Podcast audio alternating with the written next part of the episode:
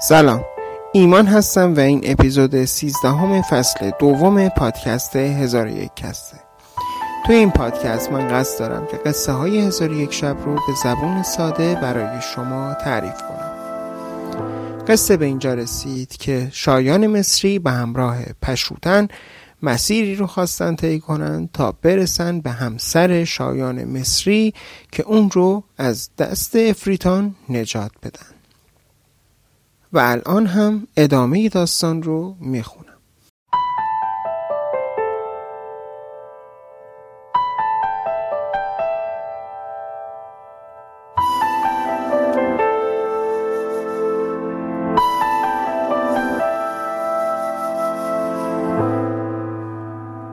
در طول مسیر شایان مصری به پشوتن گفت که دوست دارم در طول راه به تعریف قصه زندگی خودت بپردازی.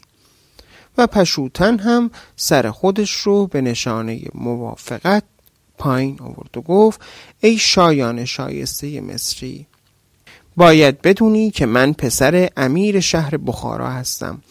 که مدت یک سال جادو شدم و اسیر دست خدنگ دیو شدم. داستان زندگی من از این قراره که من تنها پسر خانوادم بودم و پدرم در تعلیم و تربیت من زحمت بسیار زیادی کشید و تمام آموزگاران و استادان رو برای آموزش انواع فنون و هنرها انتخاب کرد و منو به دست اونها سپرد. به ترتیبی که هم به تمام فنون جنگ و امور رزم و آین ملک و مملکت داری آشنا هستم و هم تمام هنرها و علم ریاضی رو یاد گرفتم. دو سال پیش بود که روزی پدرم مژده داد که امیر شهر تخارستان ما رو به شهر و دیار خودش دعوت کرده. من با خوشحالی پیشنهاد پدرم و دعوت امیر شهر تخارستان رو پذیرفتم. چند روز بعد بود که با هدایای بسیار و کاروانی مجلل با تعدادی از همراهان به اتفاق مادرم و ندیمه هاش حرکت کردیم. سفر ما حدود یک ماه و شاید چند روزی بیشتر به طول انجامید. تا اینکه ما اونجا رسیدیم و یک هفته مهمان امیر شهر تخارستان بودیم. در طول یک هفته اقامت توی سرزمین تخارستان به ما خیلی خوش گذشت و به خصوص در دو برنامه شکاری که امیر اونجا ترتیب داده بود بخت و اقبال چنان به من روی کرد که یک بار با یک تیر کل درشتی رو انداختم و بار دیگه با یک تیر دو آهو رو با هم شکار کردم. منطقه و میدان شکار رو آنچنان آراسته بودند که مادرم و اندرون دربار امیر تخارستان هم حضور داشتند و تماشاگر برنامه شکار ما بودند. چون اقامت یک هفته ما توی اون شهر به پایان اومد و وقت خداحافظی رسید امیر شهر ضمن هدایای بسیاری که به پدر و مادر و همراهان ما اهدا کرد یک قطع الماس درشت و یک تیر و کمان مرصع و جواهر نشان هم به من داد و گفت این الماس ناقابل تقدیم به تو جوان برومند و بسیار شایسته. و این تیر و کمان هم هدیه دخترم زیبا. به شما شکارچی پرتوان و برازنده که تیرانداز قابلی هستی. چون با بدرقه بسیار محترمانه از شهر خارج شدیم در اولین منزلی که اتراق کردیم مادرم رو به پدرم کرد و گفت فکر می کنم که یکی دو ماه دیگه باید باز همین راه رو برگردیم. پدرم با تعجب پرسید چرا؟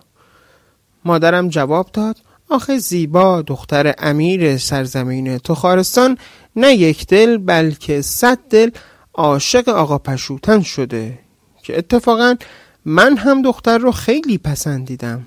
چون دختر بسیار زیبا و نجیب و با ادب و با سوادی بود. و الحق که صدها مرتبه زیباتر از اسمشه. پشوتن ادامه داد. من هم از اون جایی که برای نظر پدر و مادرم احترام بسیار قائل بودم و از طرفی تیر و کمان اهدایی دختر امیر تخارستان رو بسیار پسندیده بودم زمانی که پدرم رو به من کرد و گفت تا نظر پسرم چه باشه؟ فورا جواب دادم نظر من همون نظر پدر بزرگوار و مادر عزیزمه.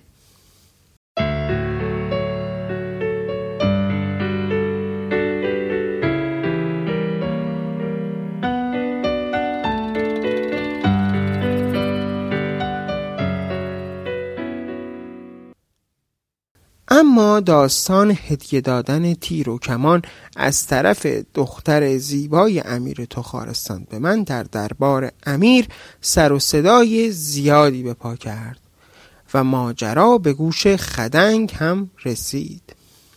در همین هنگام شایان مصری به میان حرف پشوتن پرید و گفت منظور همین خدنگ افریده که تو رو اسیر و با جادوگری سنگت کرده بود؟ که پشوتن جواب داد. بله. گوش کن. گوش کن تا در طول همین را ماجرا رو به تفصیل برات تعریف کنم. کنیز سیاهی از طایفه افریتان به نام ساهره از مدتها قبل در درگاه امیر تخارستان خدمت می کرده که با ترفند خودش رو به زیبا دختر امیر نزدیک می‌کنه و ندیمه مخصوص اون میشه. و با اینکه پدر زیبا بارها به دخترش تذکر داده بود که شایسته نیست یک کنیز پیر ندیمه مخصوص تو باشه اما دختر از اونجایی که بسیار دلرحم و مهربان بود و نمی‌خواست آن کنیز رو از خودش برنجونه همچنان اون رو در کنار خودش نگه داشت. و حتی با وساطت ساحره جادوگر یا کنیز و ندیمه زیبا دختر امیر تخارستان دو بار خدنگ افرید با عنوان جعلی و هدایای بسیار به عنوان امیرزاده و ملک و تجار سرزمین مراکش به خواستگاری زیبا میاد که هر دو بار هم جواب رد میشنوه. و به کنیز جادوگر میگه نمی‌دونم چرا از ریخت این مردک تاجر مراکشی که به دروغ خودش رو امیرزاده هم معرفی می‌کنه انقدر بدم میاد. ساهره هم تمام سعی و تلاشش این بوده تا بلکه به نوعی زیبا رو فریب بده تا اون به ازدواج با خدنگ افرید رضایت بده. رفت آمدهای خدنگ افرید به عنوان خواستگار زیبا به دربار امیر تخارستان همچنان ادامه پیدا می کرد و خدنگ قصد داشت که در مرتبه سوم با جلال و جبروت و ساختگی فراوانتر و هدایای بیشتری باز هم به خواستگاری بیاد که ساهره کنیز به اون خبر میده. اگر دیر به جنبی پسر امیر بخارا زیبای دلخواه تو رو از چنگ تو در میاره.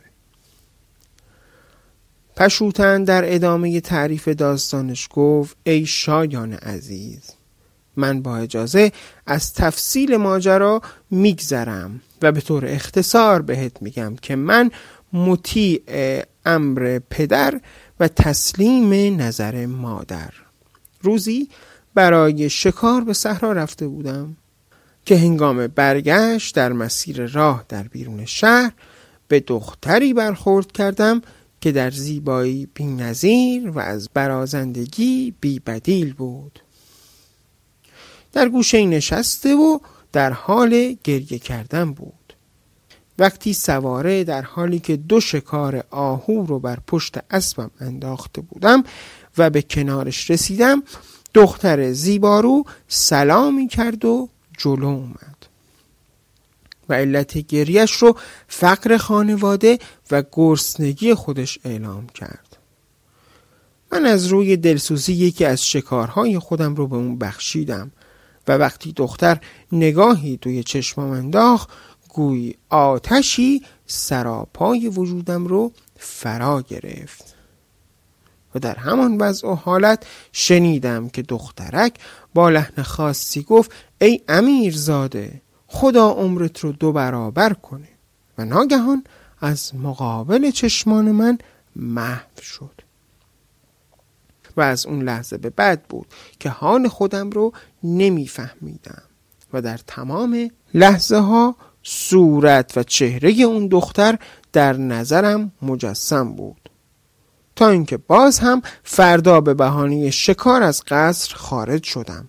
و چون هنگام غروب به جانب شهر و قصر برمیگشتم باز هم همون دختر رو در همون مکان دیدم و مثل روز قبل یکی از آهوان شکار کرده رو به اون دختر دادم و دیدم دختر مشک آبی رو روی دوشش داره.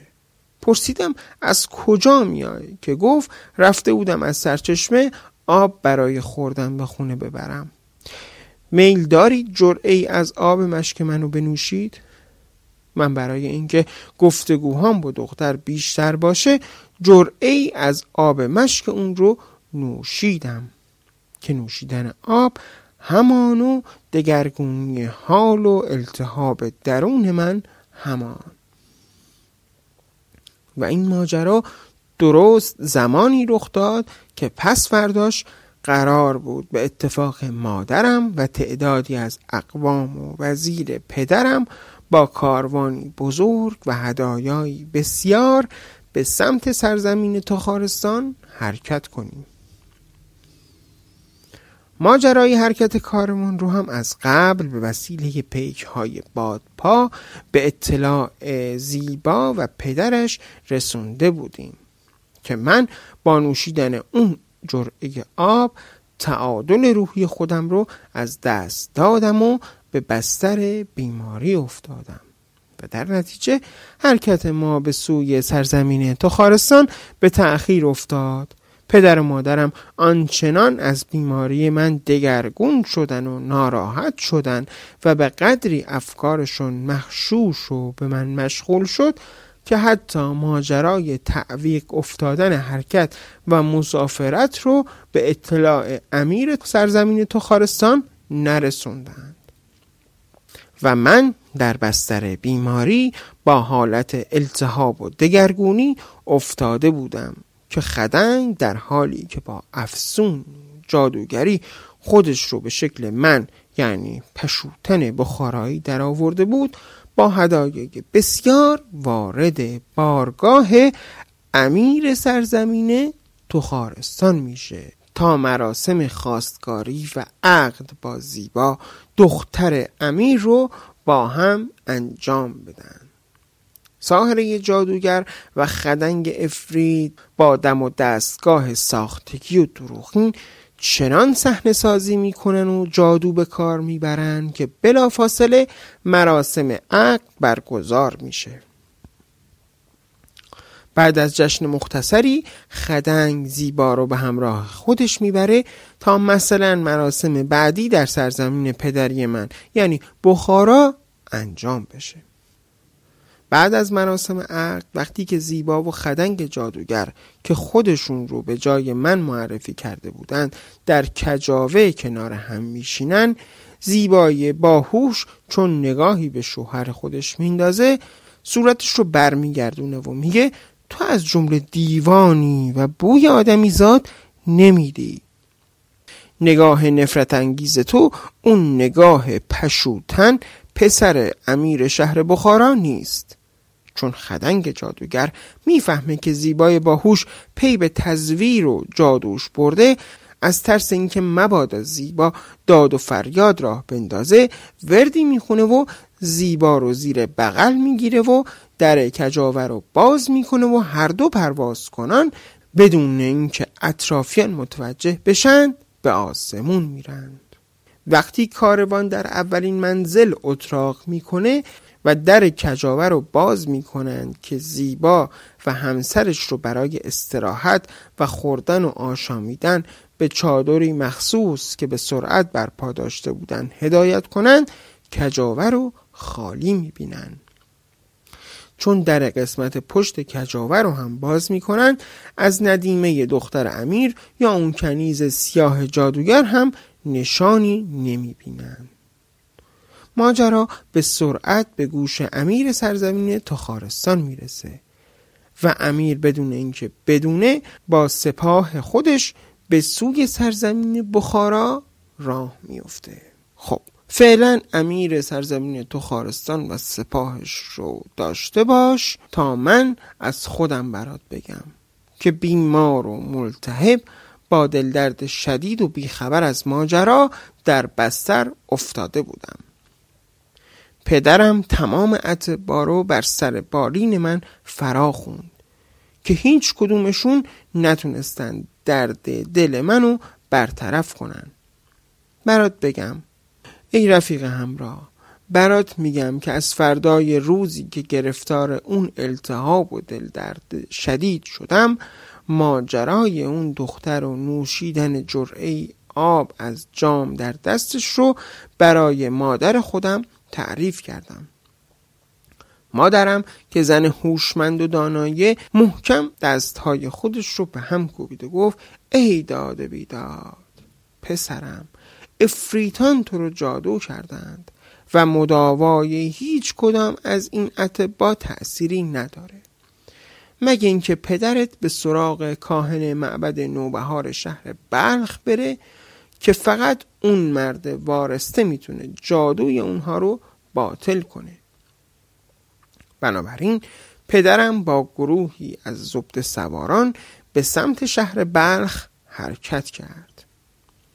پشوتن بخارایی اینگونه برای شایان مصری در ادامه داستانش گفت. چند روز گذشت تا پدرم به اتفاق کاهن بزرگ معبد نوبهار شهر بلخ بر بالینم اومد و چون من در حالت درد شدید داستان رو برای اون کاهن تعریف کردم در پاسخ من گفت مادرت درست میگه. تو نباید اون جام آب رو از دست اون دختر می‌گرفتی و مینوشیدی. که فقط در سرزمین های این اطراف من به خاطر علمم راه باطل کردن سحر و جادو رو می‌دونم. اون مرد اندیشمند برای مداوای من با علم مخصوص خودش مشغول به کار شد که ناگهان هم همه توی قصر پیچید. و دربانان قصر شتابان اومدن و به پدرم که بالای سرم ایستاده بود خبر دادند امیر سرزمین تخارستان با تعدادی از سواران زبده پشت در قصر ایستاده و می‌خواد بیاد تو. پدرم بیخبر از همه جا خود به استقبال اون امیر رفت و بلافاصله فریاد امیر تخارستان در حیات قصر پیچید که نرگشان می‌پرسید دخترم کجاست؟ پسر ناپکارت چرا اون رو دزدید؟ در میان راه کجا غیبشون زد؟ چه ایرادی داشت که او رو با حرمت و احترام وارد شهر می کرد من که با رضا و رغبت اون رو به عقد پسرت در آوردم. دیگه این بازی ها برای چیه؟ و بعد از چند لحظه در اتاق باز شد و پدر زیبا در حالی که شمشیر از نیام کشیده بود وارد شد و بدون درنگ از من پرسید تو که بیماری افتادی؟ پس زیبا دخترم کجاست؟ و اونجا بود که همه چیز روشن شد. و کاهن معبد نوبهار شهر بلخ گره کور مسئله رو باز کرد. و همه فهمیدیم که افریتان چه بر سر من و زیبا دختر امیر شهر تخارستان آوردن. پدر زیبا وقتی پی به اون حادثه شوم برد با دو دست به سر خودش کوبید و فریاد زد بیچاره شدم. دخترم رو جادوگرا بردند و اونجا بود که اون مرد تنومند شمشیر بر دست از حال رفت و بر زمین افتاد. با تلاش اطرافیان بعد از زمان کوتاهی امیر تخارستان حالش جا اومد. و سر پا نشست و بعد بنای گریستن گذاشت. اونجا بود که من پی به عظمت فاجعه بردم و فهمیدم جادوگران دختر امیر سرزمین تخارستان رو دزدیدن.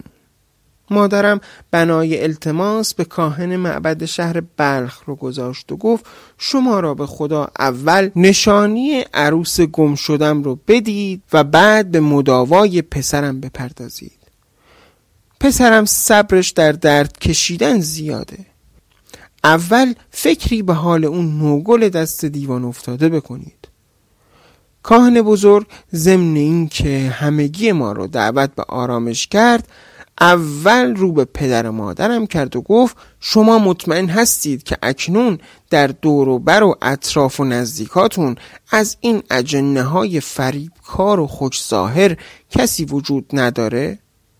من مطمئنم که در حرم سرای همین جناب امیر تو خارستان افریته وجود داشته چرا که اجنه ها با تمام قدرت جادوشون از ما آدم ها خیلی میترسند و هرگز تنها و بدون نقشه قبلی و دستیس چینی جاسوس هاشون به جایی وارد نمیشند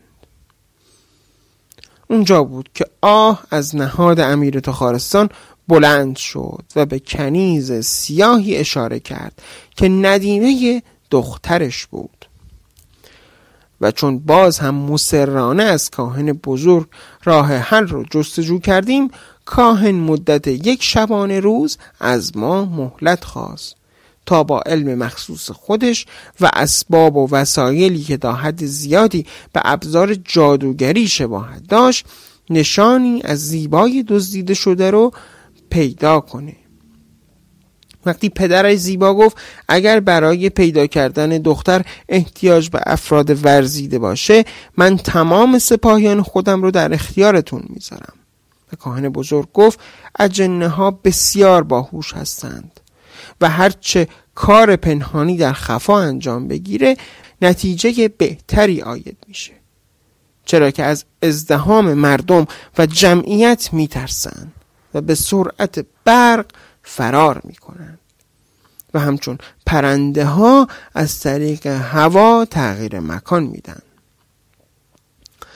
براتون بگم بعد از یک شبانه روز کاهن بزرگ معبد شهر بلخ در حضور پدرم مادرم پدر زیبا و من در حالی که سعی می کرد بسیار آهسته حرف بزنه اظهار کرد من با علم و اطلاعی که از رمز کار جادوگرا دارم و همچنین از طریق ابزار و ادوات علم ستاره شناسی رد پای خدنگ دیو رو پیدا کردم که این خط سیر میان کویر مرکزی سرزمین ایران و بلندای کوهها و کنار رودخانه های بزرگ رو نشون میده.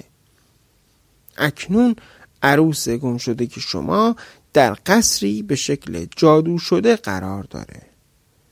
اون قصر در کنار اون رودخونه بزرگه و اون رودخونه یا کارونه و یا دجله.